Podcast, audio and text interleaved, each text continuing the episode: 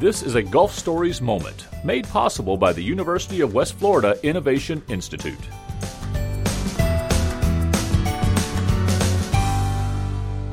Hi again, everyone, and thank you for joining us for another Gulf Stories moment. My guest today, UWF archaeologist and faculty research associate Margot Stringfield. Today we're talking about post-emancipation African American cemeteries and vernacular architecture. Miss Stringfield, thank you for coming back on the show. Oh, thank you, Christian. So let's start by this. You've talked on this show before about the importance of cemeteries and how they can and should play a role in a community, even considered outdoor museums. Why do you feel that way? What do you mean? Well, as we said before, each tells a specific story that blends into the overall tapestry.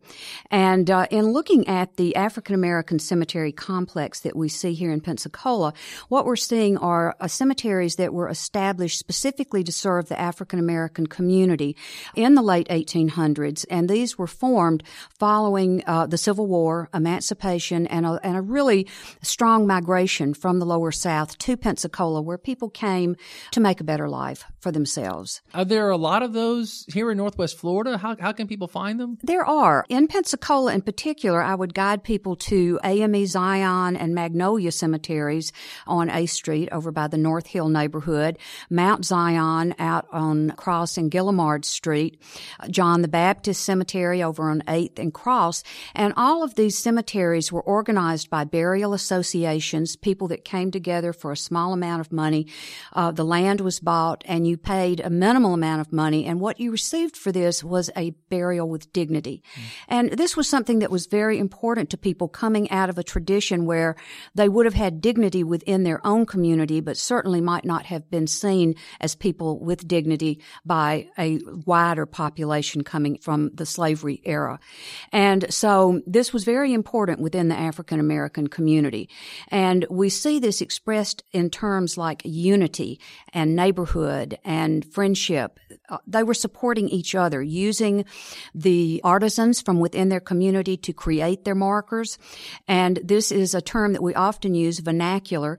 This is a object that's created in a formal form, but using local materials, mm. uh, maybe less common materials. And uh, what you have is something very personal to an individual. So someone hearing this, you know, you obviously have great passion for this and appreciate the importance in history here.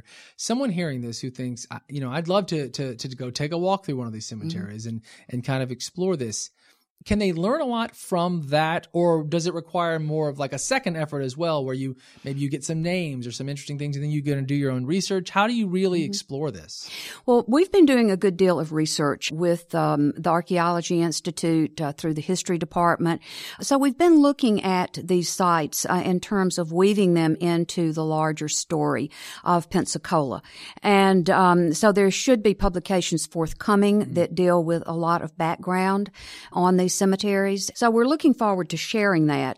But in general, again, I would encourage people to go take a walk. You have a real sense of empowerment within community when you walk through these cemeteries. And we know, you know, Pensacola, I think, is an especially historic city. Um, and so, you know, I could take from that that these cemeteries may be especially historic. Is that accurate? Or have you found this sort of uh, finding up and down the Gulf Coast?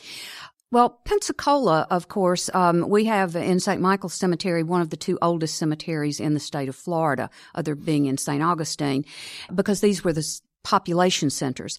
In terms of the African American cemeteries, I will tell you that what we see in AME Zion and Magnolia and also in John the Baptist are the most outstanding examples mm. of African American vernacular that I've seen anywhere in the state.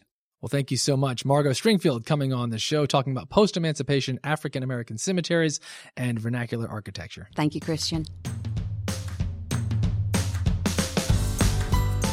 For more Gulf Stories moments, visit wuwf.org slash podcast or go to the podcast page of npr.org.